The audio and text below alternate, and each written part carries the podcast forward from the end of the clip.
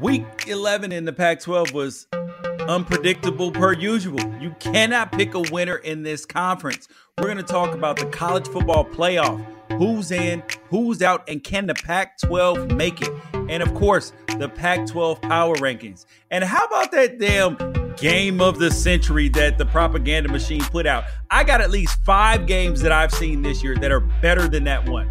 I'm George Reister with Ralph Amsden, and this is the Pac 12 Apostles. Thank you guys for listening to the Pac 12 Apostles podcast. Tell a friend about the podcast, share it, and of course, subscribe and leave a rating as well. And also, if you guys have any comments, you guys send it to us. I'm mad, I M A G, at unafraidshow.com, and we will always get to it. Let's get to the show. Ralph, before we even get started today, man, I got to give props to the Oregon women's basketball team. Dude, they played Team USA, and th- this was not who the Globetrotters play with the Washington Generals. No, this is Diana Taurasi. You got Sue Bird. You got uh, Skylar Diggins. They had real players on the court, and you had uh, Ruthy Hebard. You had Sabrina Ionescu, uh, Sabally. All these girls who are the ranked the number one team in the country coming in, and they beat them. Came back in the second half. What was your take on that, Ralph? Um, well, first of all, Sabrina Ionescu is like the greatest women's basketball player. Uh, I, I don't know. I, I Brittney Griner, uh, Delle Donne, like that. There's good players. Taurasi, there's really good players. But like, as far as people who have become a star in college and haven't had UConn across their chest or Baylor, like, I, she she's the best. I think this just goes to increase her legend. Obviously, the game doesn't mean anything um, but I, that just brings me back to the fact that like Team USA and, and basketball is not like soccer where there's always these friendly matches or whatever. Um, but when you have these exhibitions, it feels like there's only downside. Like there's that what what's worse for America than like the you know liberal arts school in the Pacific Northwest taking down the American flag. Like that's I just feel I just feel like there's no there's no upside to it. What was cool watching like watching the Oregon women's basketball team celebrate a game that doesn't like doesn't really matter for anything, but they were so hyped. That that part of it was pretty cool. But then I was like, oh crap, like this is Team USA, and you know, America's women they don't they don't lose on the on the national uh on Never. the national stage to other countries. But it was just like, oh come on, like like you, you you like to think of them as as invincible, and you know it's just a tune-up game or whatever. But maybe that goes to show you how good uh, Oregon's women are going to be this year in uh, uh in on the Pac-12 slate. But yeah, that was I have mixed feelings. Let's just put it that way. Yeah, and it's not even just like Oregon's really good, obviously. But as Sabrina, like she pulled, if you guys seen the, the highlights, she pulled up from half court, which is absolutely awesome. Like she was Steph Curry. And, but the entire Pac 12 is good. Oregon State's really good. UCLA is good. I mean, there are so many teams. Uh, uh, Stanford, I think there are four Pac 12 teams ranked, ranked in the top 10 right now. It's absolutely incredible. They are the SEC football of of basketball. But we wanted to Yeah, get- so check check this out real quick though. So cuz Diana Taurasi I guess went spoke to the women the night before and she told them like the message was stay mad and so they came out uh, and and uh, and that was their chant. Like they were um, they were down four at half, and they came out and they did that. Like they got all together and they're like, "Stay mad," and then they went out and won the game. And it just made me wonder, like, what I I've, I've heard there was some really really good team chants or whatever, and I don't know if you had any. You're playing in the NFL, college, or whatever. But my favorite one of all time is I can't remember the, the women's basketball team. I'm looking it up right now but there was a women's basketball team that had a chant "Eat Kids," and it just meant like be be ruthless. I was wondering what like your your your favorite example of any like team chant or team moniker was that you had ever heard of. Oh man, the the best one was from the program. Kill them all, let the paramedics sort them out. I was like, geez, okay. I guess that's how you kill them all. Yeah, kill them all, let the paramedics sort them out that was one of the greatest lines of all time in in, in football history. And um that's funny. I mean, think and but I love that eat kids one because that reminds me of Mike Tyson when he was talking about uh, who was he talking about? Uh, Evander Holyfield or Lennox Lewis? When when he was like, "I want to eat his heart. I want to eat his children." Eat his children. Like, yeah, yeah. That's scary. so that so that that's where they got it from. That's where they got it from. Was they they watched the Mike Tyson thing? Okay, so I found it. Ready? The battle cry of the Maryland Terrapins women's basketball squad is well documented uh, for whatever reason, these girls chant "eat kids" and break every huddle with one, two, three, eat kids. And they and and uh, I, this was um, back in 2009, so this is 10 years ago. And I guess they had just preseason they had watched a video of that Mike Tyson speech, and so that was their version of being ruthless. And I just thought to this day, Maryland women's basketball had like the greatest chant of all time.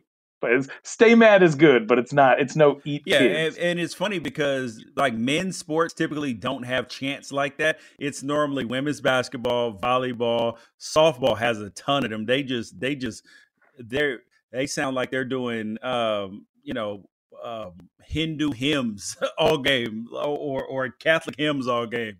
like they just go all doggone game. Hey girl, let's go.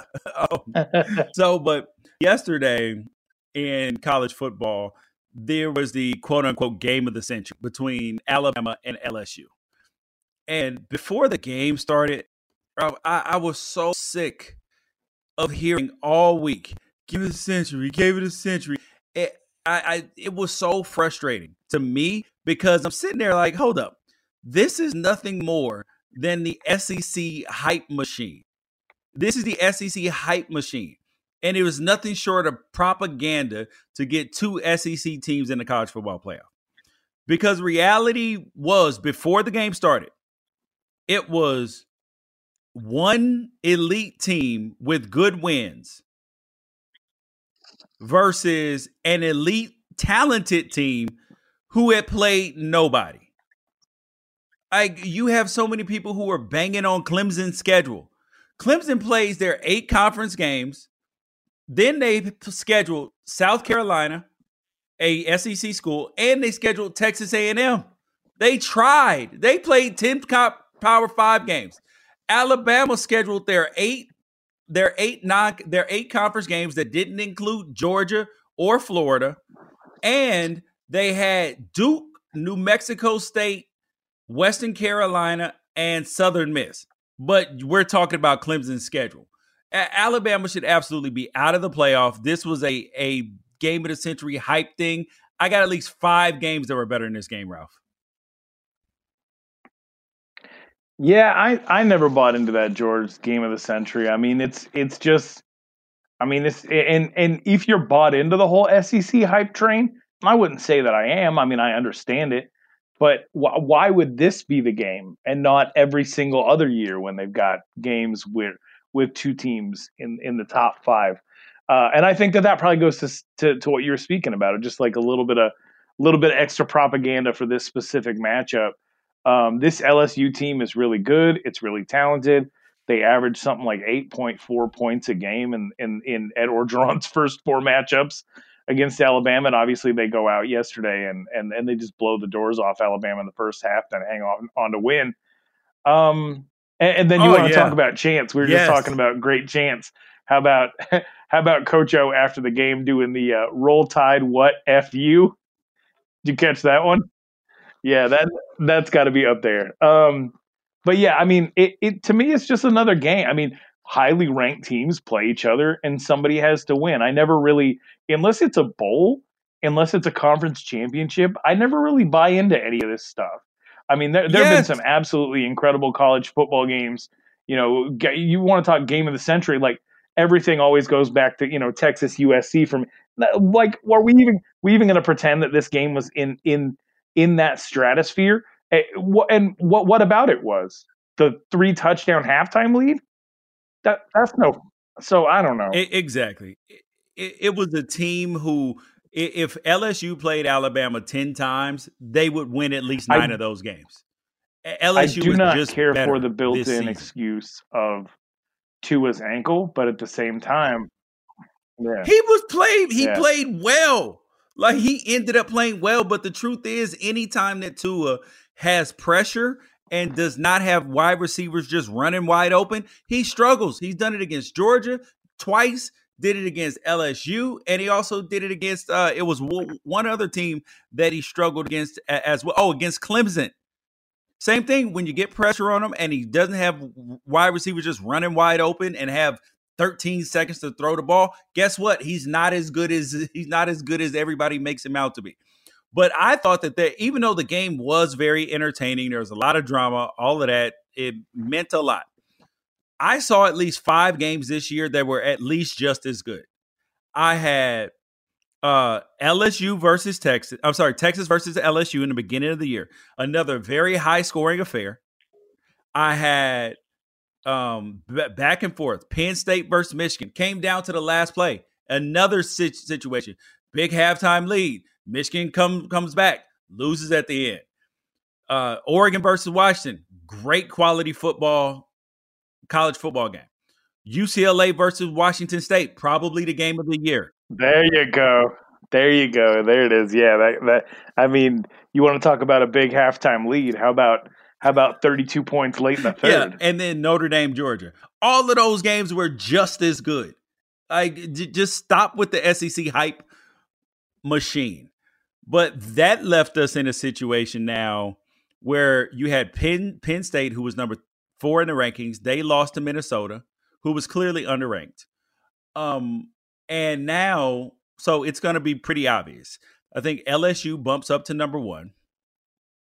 I got in in my uh, college football power rankings, top twelve, uh, week twelve, as they should be on Unafraid show. I have LSU one, Ohio State two, Clemson three. I have Oregon four. The reason why I have Oregon four is because I can't put Alabama in it. They have zero quality wins. They're probably not going to make it to the SEC championship.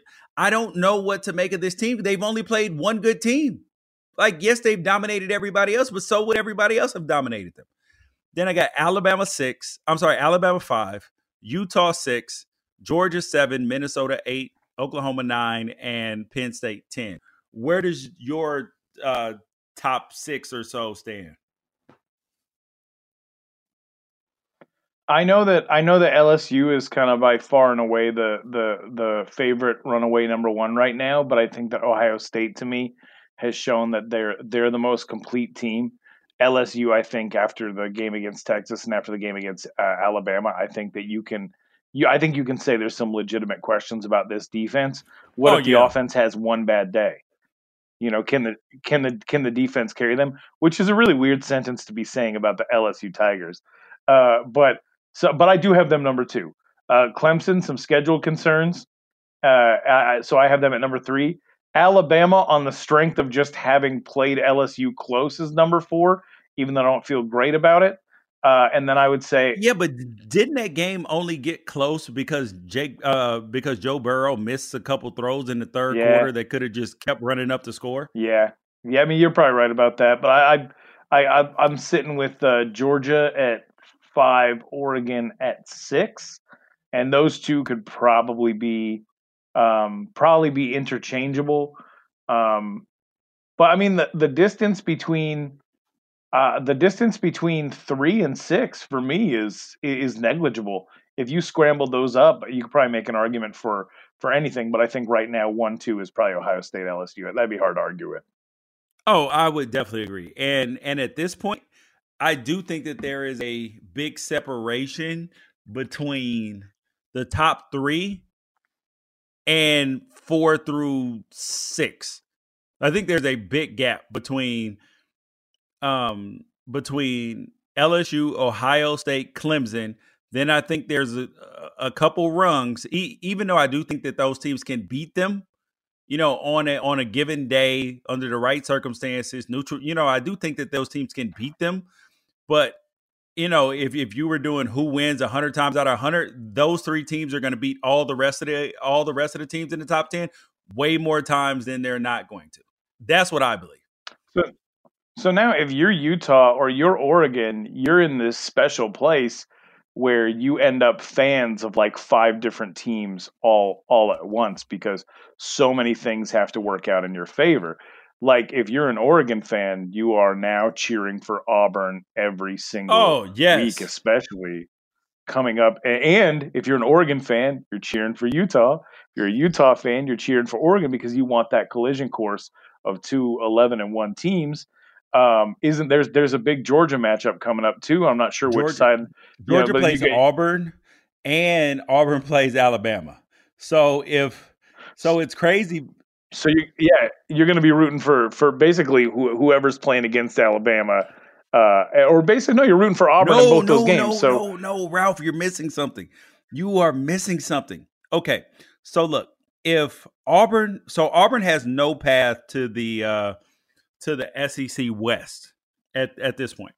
Like they they would need uh, um Alabama. Well, they need they would need to beat Alabama and have um LSU collapse and lose three games.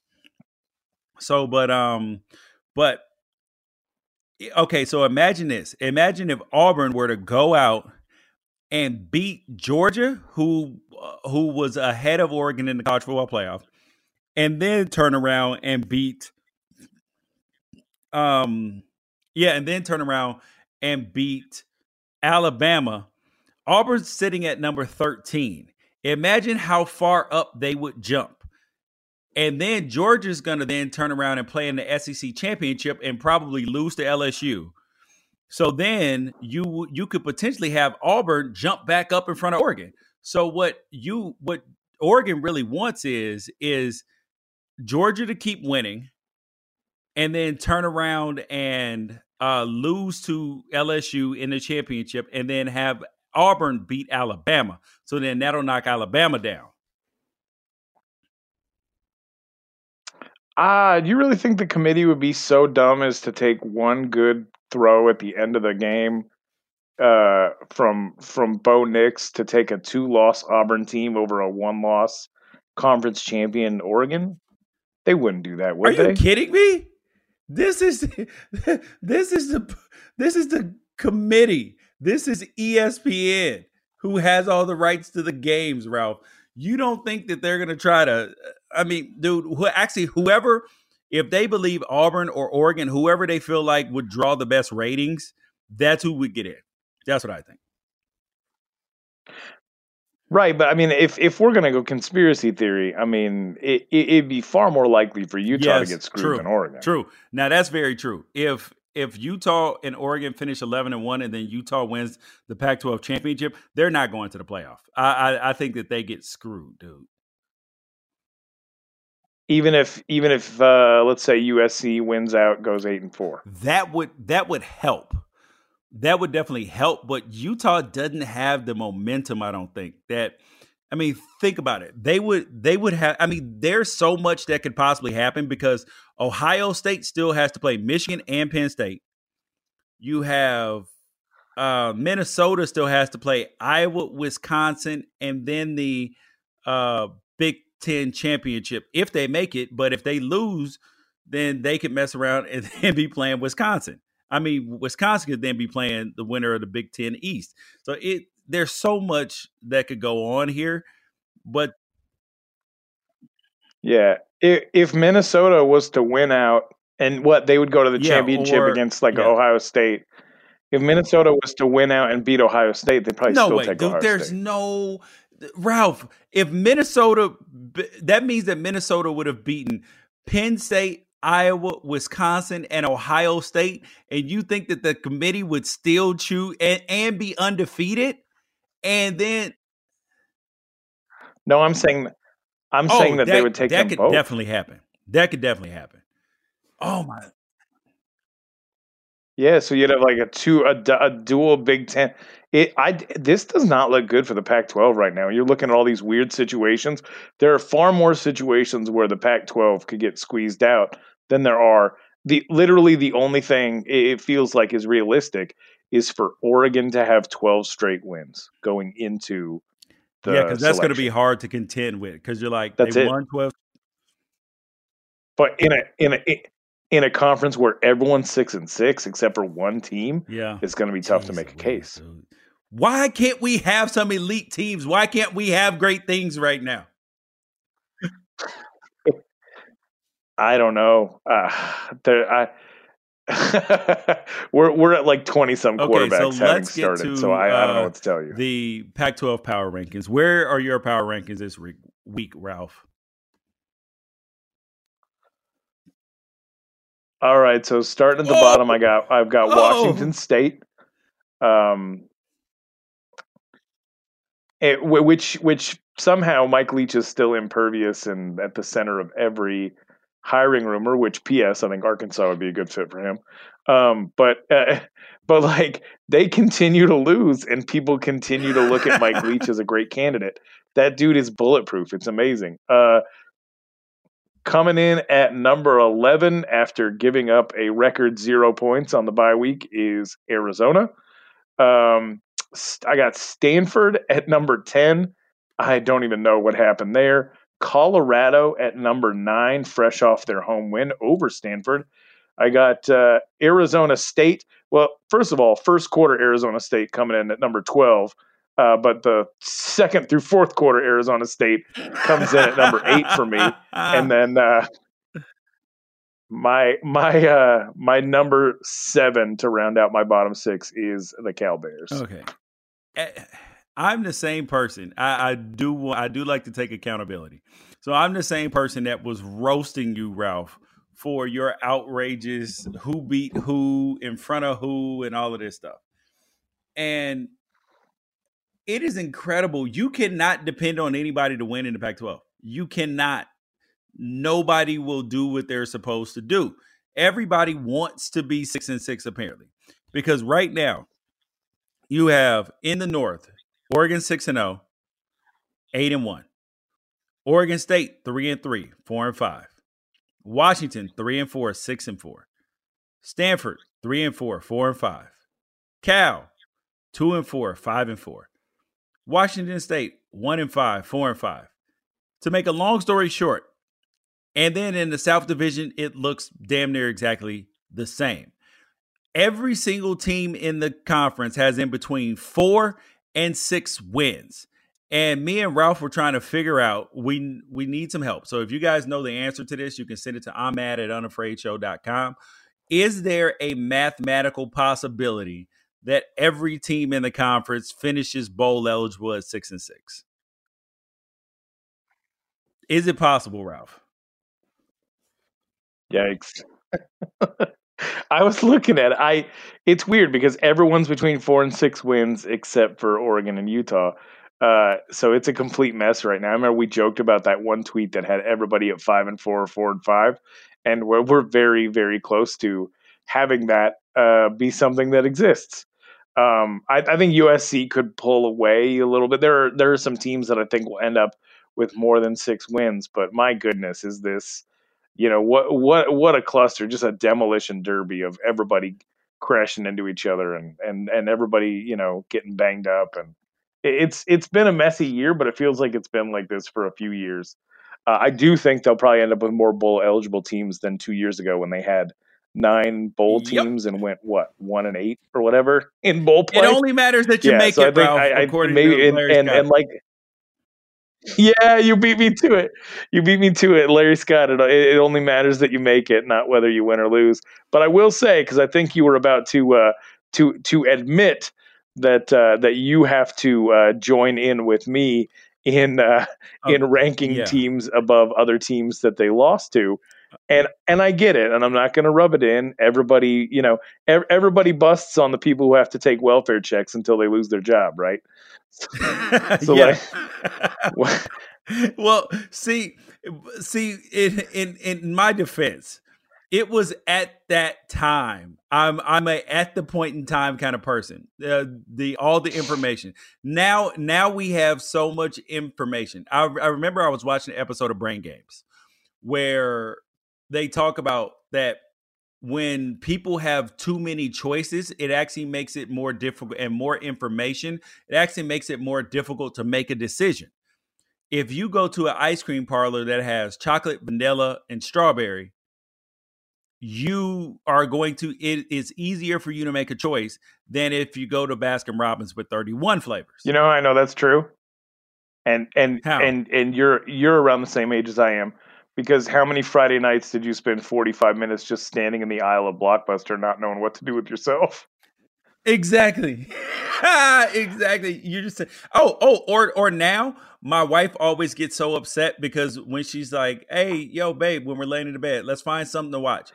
She says, you flip through Netflix more long. It takes you longer to flip through Netflix to find something to watch than it actually takes to, to watch that thing. Yeah. Because I'm always trying to find the the the optimal video to watch, the optimal movie or optimal Yeah. series to start. That was very kind of Netflix to put Blockbuster out of business and then steal their business model of giving us too much stuff for us to figure out what's good. Yep. Exactly. So I, I prefaced all that to give my Pac 12 power rankings. So at number 12, I have Arizona. They didn't play. So guess what? They still they still stink. But they, you know, but ironically, they ended up falling down in the rankings. And the only reason is because Colorado won. So at number 11, I have Colorado. And then at number um, and then at number 11, I have Stanford. I have Stanford at number 11 because I I don't know who this team is. Actually, no, I I, I uh, amend that. I amend that. I'm sorry. I was over here changing as I just stick with what you got, George. Arizona at number 12, Washington State at number 11 you have to go with the results. Yes, they play in the North, but they're one and five in the conference. Stanford at number 10, Colorado, who inexplicably beat Stanford at number uh, nine, Oregon State at eight. Then I got Cal at number seven. That's where I'm at. Then what are your top six, Ralph? Um, I'm rocking with uh, I'm rocking with Oregon State, uh, and I can't wait to talk about that that Oregon State Washington game. Uh, that was strange.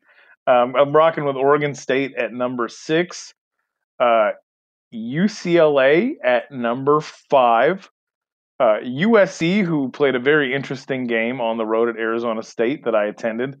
Um, it comes in at number four. Then I've got Washington holding strong at number three, exactly Oh, where I had them last week Stop. exactly where I had them last week. Uh, with and, and they're they're coming in at number three, and then of course Utah, then Oregon. Okay. Um I don't know why I have okay. I, I I guess I was with second half Arizona State eh, when I when I when I made this because I have Arizona State at number six. Even though I feel like Cal's a better football team right now, but maybe it was only one week. But Garbers, Garbers may be back next week. Maybe back next week. That's what a little birdie told me. Either next week or the week after, for sure. Um, USC. I got USC at number five. This team is, I mean, Clay, Clay Helton narrowly escaped getting fired on the tarmac. Washington at number four. They're trending up the standings, I guess. They're three and four now. Um, UCLA at number three. Why is UCLA at number three? Hell, they are what? They're four and two in the conference. That's why they're at number three. So I, I can't make all all of this up. And wa- Utah and Washington at number two. I'm sorry, Utah and Oregon at number two and number one. This is just a disaster, dude. I, Uh, I mean, like people people praise parody. They're like, yeah, there's so much parody. Parody sucks. Parody sucks when it when it talks about the the perception of the conference. Because imagine if Oregon and Utah and you know, like having only two teams ranked is bad. Because there's such a divide between the haves and the have-nots. It's the same thing in the SEC. But the problem is that they they just have more halves and then the rest of the conference just it just gets decimated. That's why Arkansas just fired their head coach. They get decimated, and that's fine. You just want more elite schools. But we can start, Ralph, because you're I know you're itching on this with the game on Friday night. Weird stuff happens on Pac 12 after dark. Washington Huskies 19, Oregon State Beavers 7. Make this make sense to me, Ralph. I think it makes sense in the context of nothing on Friday night makes sense. So, you know, it it Oregon State really didn't get to run very many plays. They completely shut Washington completely shut down their running game, which is exactly what you need to do. Like J- Jake Luton is very accurate and he helps move this offense down the field. But make no mistake, their running game sets up the, the, the passing game. Having to cheat up, having to stuff the box, knowing that they're able to run the ball on you, gives him the ability to go over the top, gives him the ability to use his accuracy you know, on, medium range throws. Uh, that that's part of it. So if, if you turn that faucet off and they're not able to run the ball, then it is 100% on Jake Luton to try to win the game. And he's not he he's a good quarterback, but he's not a star. He he will protect the ball, but he won't go out there and get a win on his own. At least I, I haven't t- seen him do that. Yeah, he was 19 He was 19 for 28 for 88 yards. He didn't even try to throw the ball down the field. It, it was, I was like, are you ever going to try to throw the ball down the, the field? Because they finished with, uh, I think they finished with a total of like a hundred and like 129 yards. Yeah, longest longest passing play of the night was 21 yards. The next longest was 10. Yeah, there was 10 yards. Yeah, Unreal. There was, I, mean, it, I, was like, are they going to cross I mean, midfield? It, I mean, every single time. One for 13 every sing- on third down. One for 13 on yeah, third down. you didn't watch the game, the only way they scored, so it was Washington 19, Jacob Eason 7, because he threw a pick six. It, it was, I mean, I saw the most of the Oregon State Utah game, this was a bigger destruction than that. I mean, they literally could not move the ball. They looked like a JV team playing against the varsity. And you know why it doesn't make sense to me? Because Washington didn't sack Jake Luton one time, not once. So these were a, a lot of this was felt like unforced errors. And then Oregon State, who has played some really undisciplined football this year, only had four penalties. So it's not like they spent a bunch of time shooting themselves in the foot. They just couldn't play. It was like like the the the first time I ever let my kids play NCAA on PlayStation. Like they don't know the buttons, they don't know what to do. It's just bad. It was just bad. I don't. This was a terrible oh, performance. Yeah. I, I thought it was terrible coming. by Oregon State. I, I, I, thought that they would be able to perform better because Washington's defense has not been stout. Like it has not. I mean, that's one of the complaints about them. They gave up, you know, they gave up 20, 33 to Utah, 35 to Oregon, 27 to Arizona. I'm sorry, yeah, 27 to Arizona, 23 to Stanford. You know, like I I don't understand. Like I don't know what to make of this team because yeah, they had a week off, but Oregon State, who we thought had been playing better, just came out opposite day. Their their defense played played well, but also let's talk about the elephant in yeah. the room. The elephant in the room is Mr. Jacob Eason. 16 for 32, two interceptions, no touchdowns, 175 yards. He has not looked very, I mean, he was overthrowing guys. He was awful in the game. I mean, at, at, at one point, Coach Petersen was clearly yeah. like, I'm not letting Jake uh, Jacob Eason lose this game for us. So because he almost had another pick too. He almost threw another pick pick six. So you it, saying Chris Petersen was like, oh, nope, we're shutting this train down, buddy. We're going to run the football. So they ran Salvon Ahmed, 25 carries, 178 yards, two touchdowns. Richard Newton, 17 carries. They ran the ball 48 times. They were not going to let Jake um, Jacob Eason ruin this victory for them. Yeah, and I, I want to correct something from earlier because I was reading the stat sheet wrong. It was time sacked, not not sacks. So I mean, they did get to Luton four different times. Uh, but here's the weird thing about Jacob Eason, and, and week to week is just so bizarre. He has five games, George, where he's thrown for three or more touchdowns this year. He has four games where he's thrown for one or fewer. Three of those, zero. And this isn't even a guy that lets himself get sacked very often. He's been sacked more than twice, once this year. That was by Cal. He did not get sacked against Oregon State. He only got sacked once by Oregon, once by Arizona. Didn't get sacked versus BYU, once by Hawaii. And I know that he kind of keeps himself out of trouble by dropping back for eternity. But I mean, this has been a really bizarre year.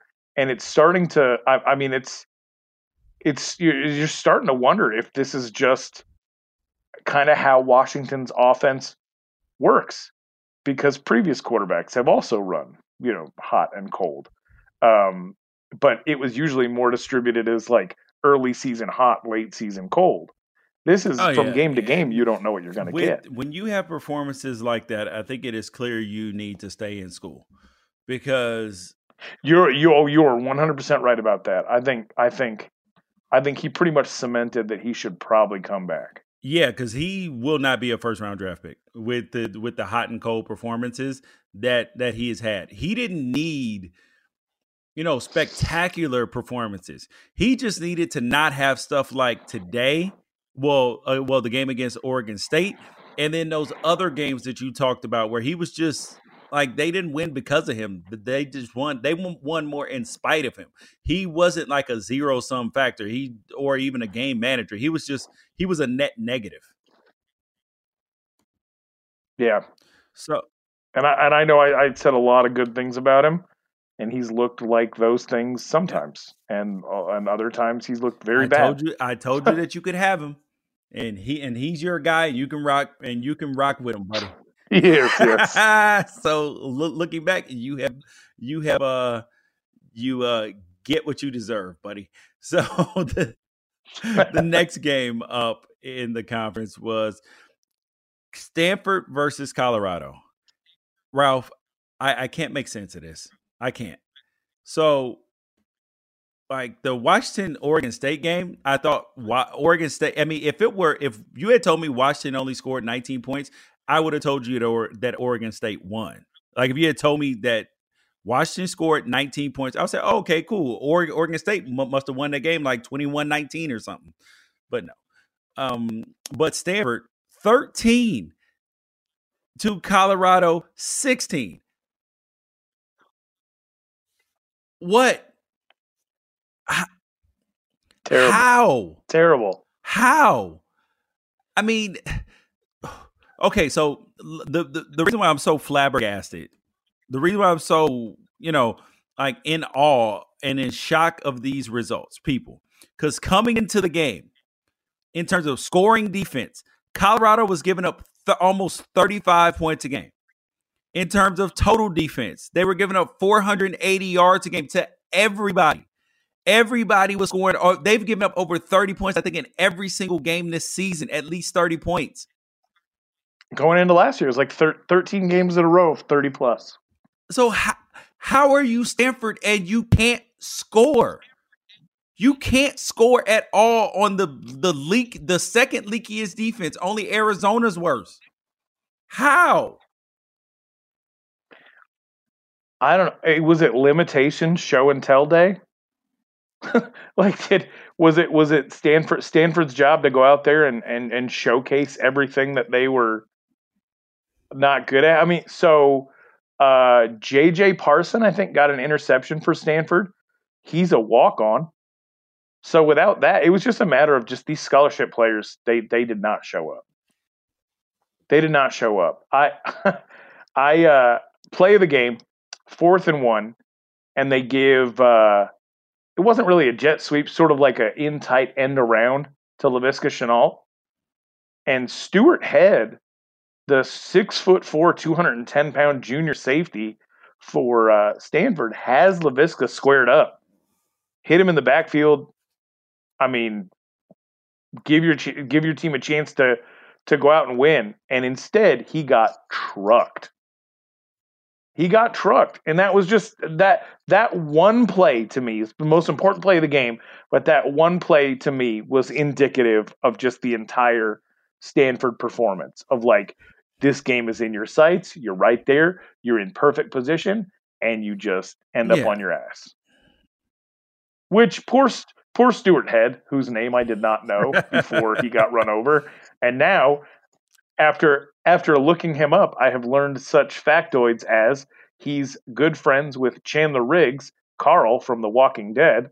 Uh, so now they have, uh, you know, uh, The Walking Dead and The Sitting Dead in common. And uh, he once won the shoes off Chris Paul's feet by beating him in a free throw contest. So, um, yeah, but I don't think what happened to him when trying to tackle Laviska Shenault is going to make his uh, his list of career highlights. That was pretty bad. And then also, we we we we got uh, visited again from the ghost of Colorado receivers past. Uh, Tony Brown again out there making plays. This is a guy coming into the season that you thought was maybe going to be a 30 catch on the year guy, and every good game that they've had, it's been him out there um, making plays. He's been kind of the to me. He's been I, would give him most improved player, and he's really been the surprise of the conference uh, thus far. But congratulations to Colorado on getting their first ever win in the last three years after playing Arizona State. They are now one and fourteen since 2017, uh, following their game against Arizona State, which is just a almost a, as bizarre of a stat as breaking your streak of uh, breaking your streak of 13 straight 30 plus point games. I, there was not a single good thing in this game for Stanford other than uh, Simi Fehoko, um, who is he, he, is an absolute superstar. I mean, he got he had like a third of their total yeah, yards on he, the day on yeah, one. He had two He's catches incredible. for 96 yards and a touchdown, and that play you're talking about was 79 yards. This Stanford team is a disaster. I I, I don't know what what is going on with David Shaw, and when it comes time to pick next year, Pac-12, um, Pac-12 Media Day, who's going to finish first, all of this stuff. Stanford, Stanford, and in, in, the North, Stanford and Oregon State are going to be fighting for that for that last spot, which is which is pretty sad. So you don't think this is a down year? You think it's indicative oh, yeah. of the yeah, future? because last year was not like last year. Stanford couldn't run the ball either. They were inconsistent throwing the ball. I am very, very concerned about the future of this Stanford Cardinal program. It is. It does not look like it is headed in the same direction that, right now. Meanwhile, this has been a great week all around for Colorado. You know, we already talked about them getting a five-star transfer uh, commit, but I mean, this is definitely, definitely an, a very, very interesting uh, week for Colorado. All of a sudden, things are on the upswing. They can play defense. Laviska Shenault's healthy. Um, they got a what? They got a rushing touchdown from Montez. He's out there running for running for scores. Now. We got bad Montez, and they still yards. won. It, was terrible.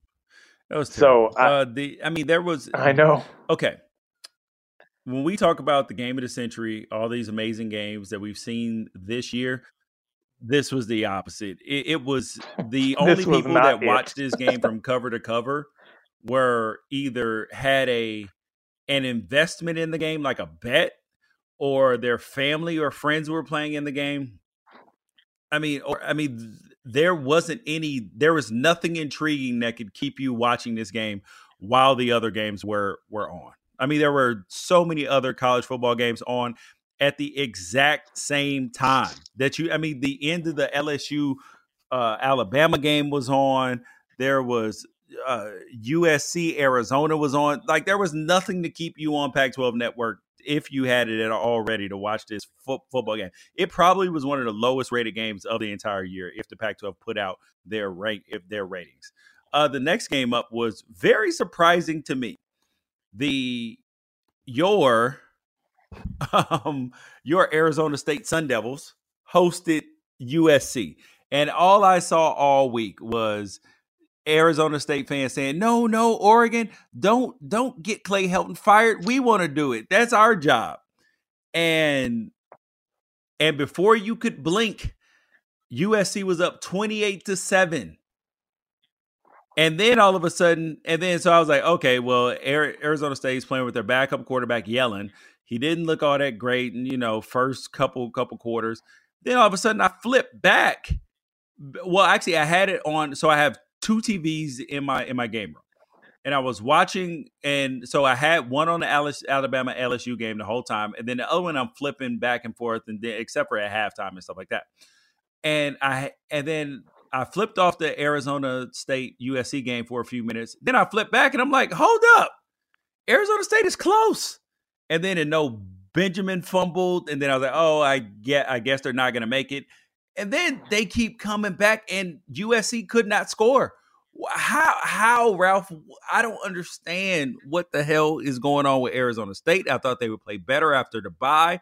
They came out slow and sluggish then they tightened up, or was it USC being bad? Uh, weird game. We'll just throw it out there. I mean, this is I, I it, it's been a long time since I've ever seen it. You know, anything quite like this. I've definitely never seen anybody throw for 297 in the first quarter. And uh, let's just set the stage for how bizarre this game was. First, Jayden Daniels misses the game, which none of us knew was going to happen. And uh, the way that that story got broken is Herm Edwards was on the most popular sports podcast on the planet. Uh, pardon my take, and he must have let it slip to to those guys, to PFT commenter and Big Cat. He must have because PFT commenter has a Twitter account that he created for his dog, and his dog breaks stories sometimes, and it's this whole dumb bit. Uh, and uh, and so PFT commenter's dog, who has like 75,000 followers on Twitter, breaks the story before any LA or Arizona media can that Jayden Daniels isn't going to be starting in the game. Which then I then found out I that there are a lot of people of who have never actually heard of Leroy, the PFT commenter news breaking dog so so uh, you know and and i think that you probably have to listen to the show to know about that but a simple google search would probably help someone figure out what was going on. Instead we had uh, we had people take it seriously down here in arizona that were like i don't know who this reporter is that signs off all his tweets with bark bark but he doesn't even have a last name so i don't know if we can depend on him to be him to be a credible source and then so uh, and then so on the rival side, my old boss Hod Rabino, he's like, "No, I checked with sources, it's true." You know, credit to Leroy the dog, but Jayden Daniels is going to be missing the game because Joshua Woods uh, uh, did an alligator roll with his ankle. You know, he got him by the ankle, and then he did a couple extra. You know, I, I believe that uh, the kid, the people in the '70s would have called it a good tackle, and the kids nowadays would call it dirty AF. and so uh, Jayden Daniels is, you know, he he he he's going to miss the game. So now you have Joey Yellen, who played at Mission Viejo High School. He transferred, uh, I believe, from St. John Bosco when he yeah. saw DJ Uiagalelei coming, who is the second coming of Cam Newton. So yeah, so he transferred out to Mission Viejo. He had a, uh, you know, it came down to I, I, believe he committed to Arizona State, and then Georgia came in late. He stuck with ASU, and then Jayden Daniels committed later. So Jayden Daniels beats out uh, everybody, and Joey Yellen actually beats out the redshirt junior Dillon Sterling-Cole, who was on the roster to be the number two quarterback. I drove out to LA last year to watch him play. He's a great quarterback. He's very, um, if you had to compare him to anybody, probably Jay Cutler and take away all the connotation of like being a, a longtime NFL fan and all the things you don't like about Jay Cutler. I'm talking Jay Cutler coming out of Vanderbilt. Jay Cutler. He's going to be a really talented quarterback. So, and then you have Kedon Slovis, who did not get an ASU offer, even though ASU went to see him throw a couple of times. Uh, and, and he played at a high school 15 miles away from ASU. Yellen didn't get a USC offer. Slovis didn't get an ASU offer. So here we go, revenge game, right? Slovis throws for 297 yards and four touchdowns in the first 11 and a half minutes of the game. And then USC scores three the rest of the way. Joey Yellen produces one yard of offense in the first quarter for Arizona State. and then goes on to throw four touchdowns, almost brings them back. It ended up being a pretty good game. Uh, fans down here are pretty frustrated with Arizona State. Feel like they've, yeah, Herm keeps things close, but they've been on the losing end of quite a bit of a bit of these games. They're 12 and 10 under Herm Edwards, and people are wondering how that's better than Todd Graham. And there's some people frustrated that it's possible that Herm let it slip. You know that they could prepare for another quarterback because he told to the equivalent of sports Howard Stern um, about about Jayden Daniels' injury, uh, and so it, definitely a weird situation, weird game. I think USC played well. I think the Clay Helton haters got the best of both worlds. They got to have a victory and also have a bunch of stuff to complain about uh, because ASU very easily could have won that game at the end if Christian Rector doesn't bat that ball to himself and get an interception to uh, to seal the game. So um, and again, you and I talked about how good these USC receivers are. They showed out. Uh, but then again, Arizona State dominated this game for three plus quarters. So it's really hard to know how to feel if you're an ASU fan. But USC fans, I mean, they're done. They're they're done done with Clay Helton. And we actually have an interview, George, uh, with Ryan Young, the publisher of the USC rival site, TrojanSports.com. So I'll go ahead and throw to that. Ralph Amsden with the Pac 12 Apostles podcast. I'm up here in the press box, uh, Arizona State, with Ryan Young, the uh, publisher, Trojansports.com. And uh, Ryan, what did I mean? What a weird game today. Let's let's just start with the obvious before we get into everything that's going on with, with, with USC.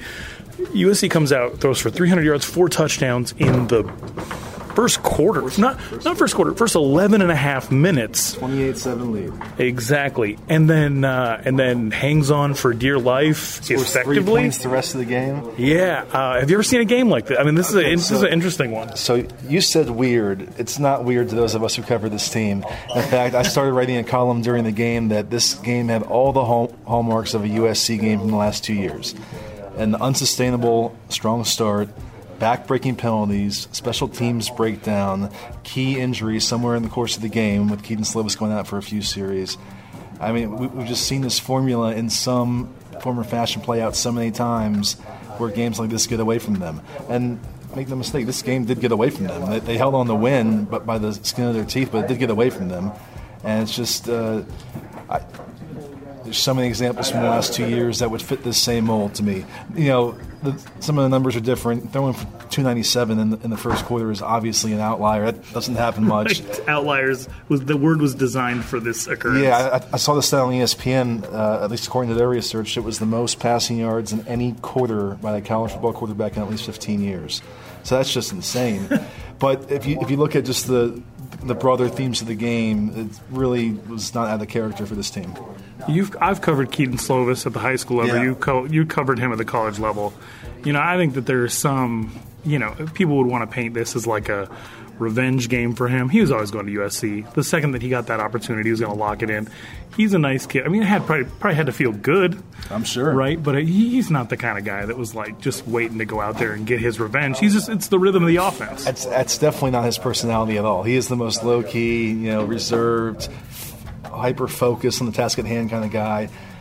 I knew a lot about his recruitment. I knew that Arizona was going to offer him after he committed and, and, then didn't. I didn't really know what the story was with Arizona State, so I asked him this week.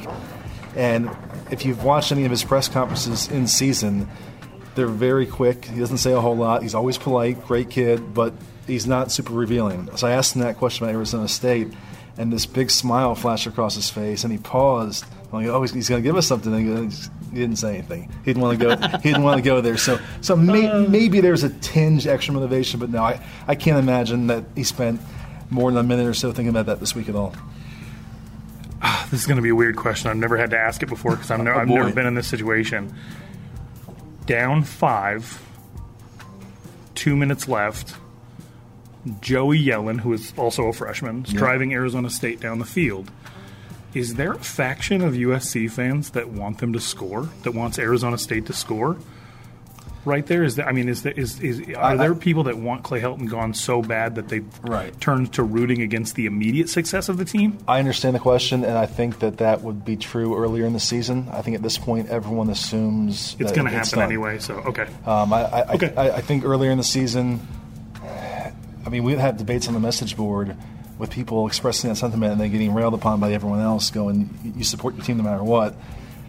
And then what you see is during games, if they got down early, if they were behind, if it looked like it was going poorly, then a lot of the the Clay haters would come up and go, well, at least this means we're one game closer to Clay being gone. So there's definitely some of that sentiment at times. At this point, though, there's not a single person in the USC fan base or community, I think, maybe besides Clay Helton, who thinks that this is still up in the air.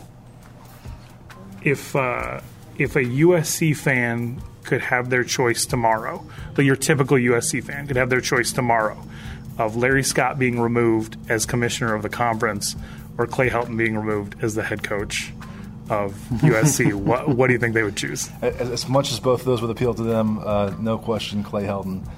Uh, it's it, it, it's tough for those who cover of us who cover him because he's such a nice and genuine guy. He's a good man. Like he, he isn't. He? He's he's a good man. You'd like to see him succeed, but it's clear to everyone now that this program is just at a ceiling with him. I mean, case in point, his whole mantra this pre- all season preseason was that he's going to step back from the offense and defense and focus on quote the discipline of the game, making us a more disciplined team that doesn't make mistakes. And they've been as bad as ever in that department all year. He hasn't been able to fix any of the problems that plague his pro- program, and even the most ardent and loyal and final supporters have kind of fallen off the bandwagon in recent weeks, and everyone just wants change and a fresh start for USC football because at this point, no one believes that he can have a truly great season with this program without Sam Darnold. Uh, I mean, he, obviously yeah. he won the Rose Bowl. He took him to a Pac-12 title, but he's gotten almost no credit for that from the fan base. And what's happened in the last two years has only served to validate the people who thought that, that they were doing that despite him those two years, which I, I would not say is fair. I think, you know, you're the coach of the team, you deserve credit for that success. But we're talking about a team that's now 11 and 11 over the last two years to this point. Great point. USC football 11 11 through almost two seasons. It's time for change. Okay, so I could ask you a million questions, mm-hmm. but I literally interrupted your work to put you in the That's position okay. to answer some of mine. And so uh, let's let's end with this. Early signing day has created an interesting predicament for anybody looking to make a move. Florida State just moved on from mm-hmm. from Willie Taggart. They did it early, and that's not to say that USC is in contention for maybe the same names as somebody in the deep southeast, but this recruiting class that USC is putting together is uncharacteristically mediocre.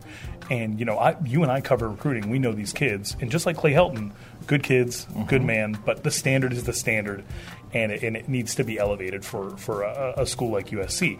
My question to you is: with the early signing day, like absorbing almost seventy percent of the talent at this point, should USC fans basically temper their expectations as far as what can happen in the class of 2020 and maybe have their attention turned to 2021? I think you have to, and the reason why it's not the end of the world is because this was going to be a small class anyway. They had limited scholarships. They went all in last year. Mm-hmm. It was going to be a class in the mid teens this year, maybe a little more now because they've had some attrition. So, and they're pretty well stocked at most spots, so they're not going to feel it immediately. I just don't see a path to recovery at this point. They're, they're ranked in the mid 60s right now, and obviously, you know, some of those kids are going to outperform the ranking, but on the whole, it's a pretty good Not representation where that class is. So, I mean, this fan base has put all its eggs in the Urban Meyer basket, and that's the one guy who, who could come in and steal a few guys late, could maybe talk a Justin Flowe into staying home, maybe maybe get back in the Bryce Young conversation. Probably not, but you know that's the way the fan base thinks. Yeah. That he's the one guy that could have a demonstrative impact immediately. And because of that, they've kind of set themselves up for if it's not Urban Meyer, there's going to be disappointment, which is just a really tough position to be in because no one knows how that's going to play out. So it's, going to be a very interesting few weeks. I don't expect the recruiting class to be dramatically overhauled unless that is the outcome and he's able to work his magic. I think fans have to accept this is not going to be a USC class in 2020. All right, man, this was awesome. I, ha- I again still have a million questions, but then let's just make it a regular thing. Have you back on Pac-12 Apostles as soon as possible. Anytime. Ralph, wow, man, that was a good that was a good get, buddy. So USC, I mean, it's clear here, living here, that everybody is done with Clay Helton. But do you think the new athletic director, who did the right thing, Mike Bohn, was like, you know, it's too early to tell on Clay Helton. Let's see, a good football coach is finished strong. So if he finishes eight and four, can he keep his job?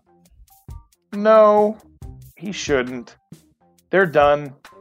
I mean, it, it's it, they're they're done, and uh, keeping him, it, eh, he would have such a razor thin margin for error that if they started next year 0 and 1, he could get fired. So why why even get into that? I think it's pretty much universal that the USC's entire fan base is ready to move on. I personally believe that they would go 8 and 4 and it would be good enough to keep him because I also thought they'd win the Pac-12 South. But they've pretty much blown that. So even though they do have that win over uh, over Utah, they have a chance to go eight and four. But I don't think it's going to be enough to be number one in in the Pac-12 South unless Utah really slips up. Uh, okay. And so, yeah, here is here is the problem that USC is facing. People haven't brought it up. The truth is this, Ralph. They are staring September fifth, 2020, in the face and looking at what happened, I think in 2018 when they played Alabama and Alabama absolutely wrecked them, wrecked them. And I, I oh no no it was three years ago because it was Sam Darnold came in to come play after that. So Alabama wrecked them. September 5th, 2020, they play Alabama in Arlington the same Alabama that's probably not going to make the playoff and is going to be super mad. And all those freshmen on defense are going to be sophomores. and Tua was going to be be gone, but Bryce Young will find a way to be a good quarterback. I, they're staring that in the face and they're trying to drum up some way to get a victory or not look terrible in that game. And I don't think that even hiring, even hiring Urban Meyer between now and then is not going to fix the problem.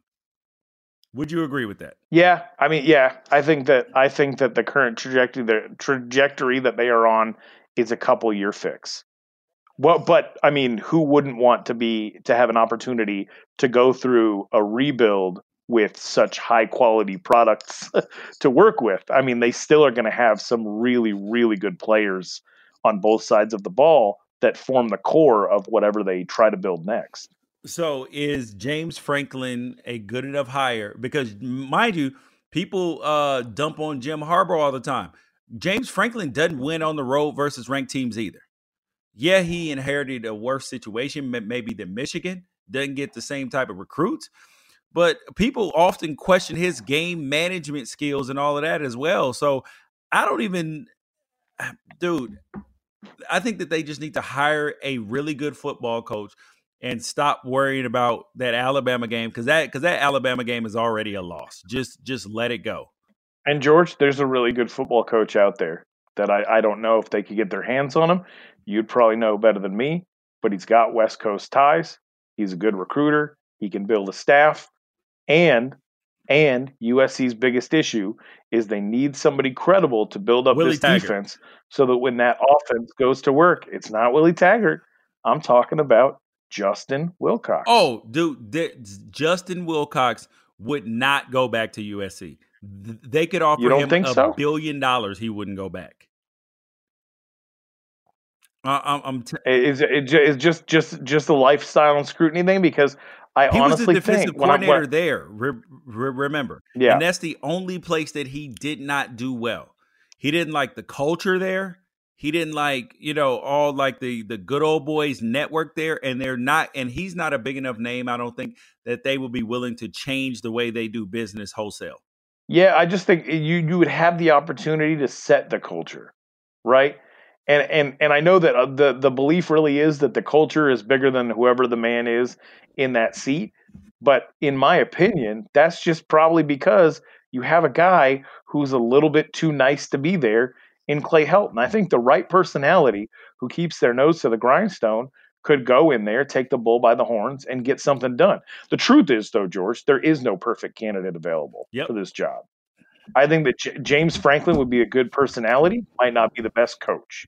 I think that Justin Wilcox could be the right coach, not the right personality. And obviously, you've pointed out the history, and I get that. No matter how successful Mike Norvell is at Memphis, if the ASU job was to ever open up, they'd never bring him back Yep. here.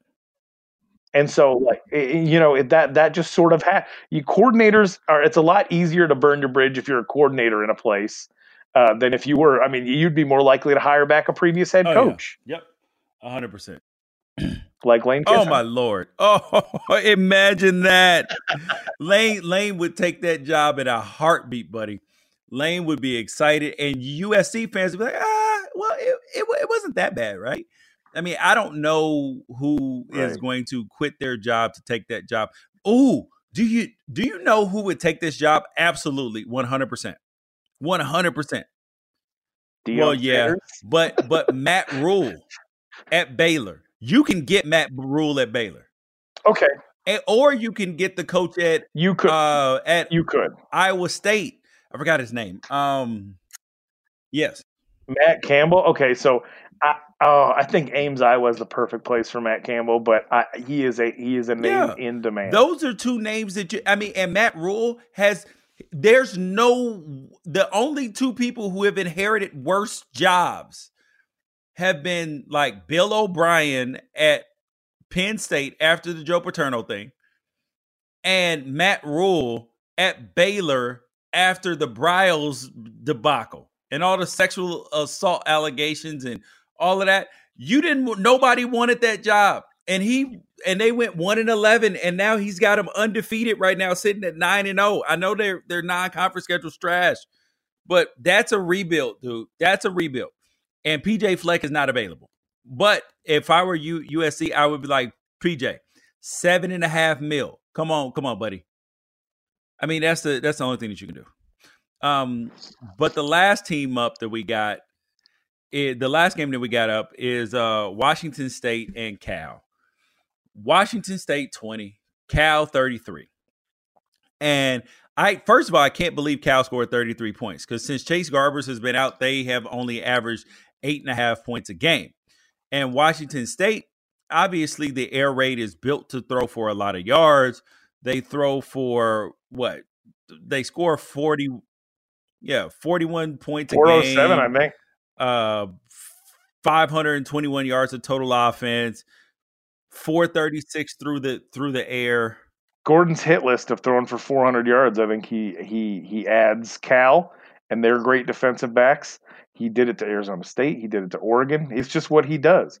Doesn't mean that it, it results in wins, but yeah and so i it's just was what he talking does. to some people some very good de- defensive people about who have stopped washington state numerous times and they told me the secret to stopping the air raid offense. And it's quite simple. But the problem is most people don't have the discipline to do it.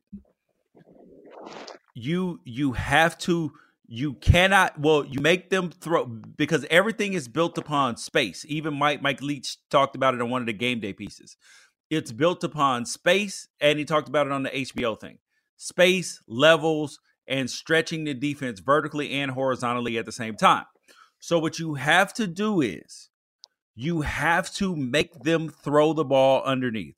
Make them throw those shallow crosses, the little two, three yard crosses, and check the ball down to the backs. And when they do, come up and tackle.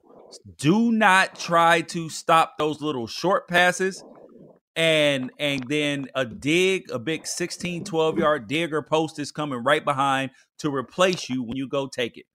Because the reality is, if you make them take 12, 15 plays to uh, score, and they constantly have to, to take checkdowns, the quarterback is going to eventually make a bad throw.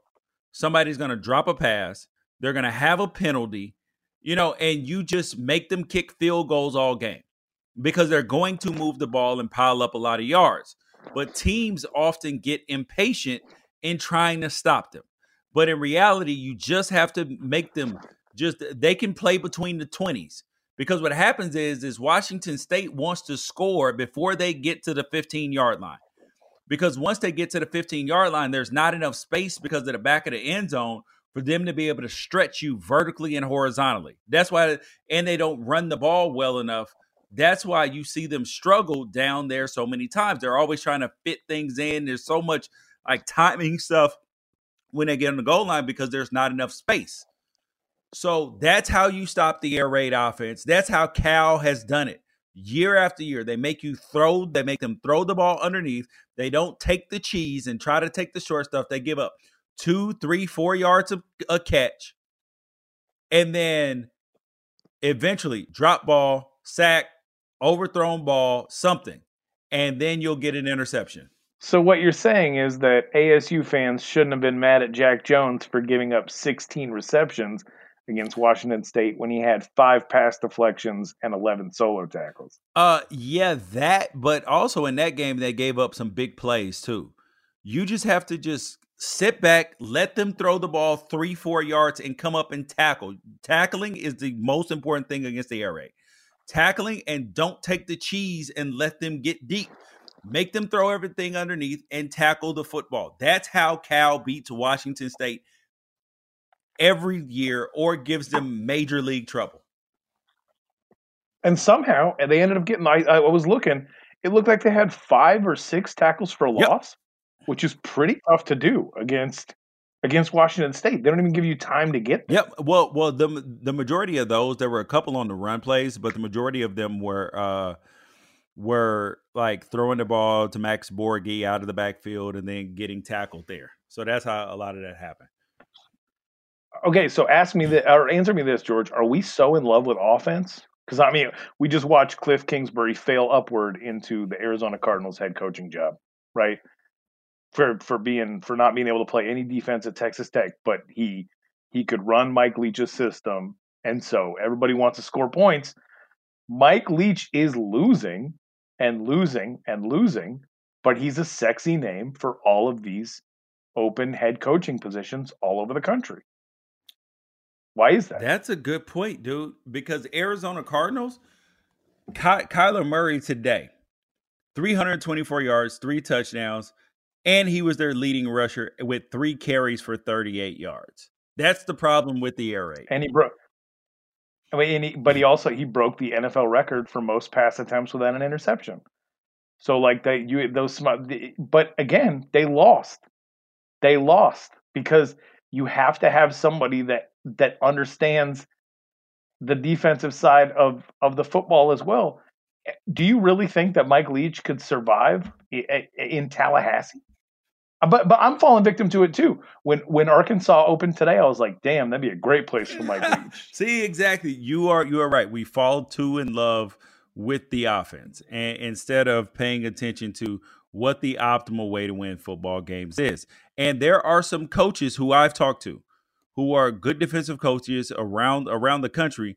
They said they wouldn't go they wouldn't go coach with an air raid coach because the majority of time they are not concerned about the defensive side of the football. So you don't get fair time in coach in practice. You don't get the emphasis that there's so much time that that that happens. So that's where that lies. There Who's feeling better about themselves right now? Tracy Claeys or Marcel Yates?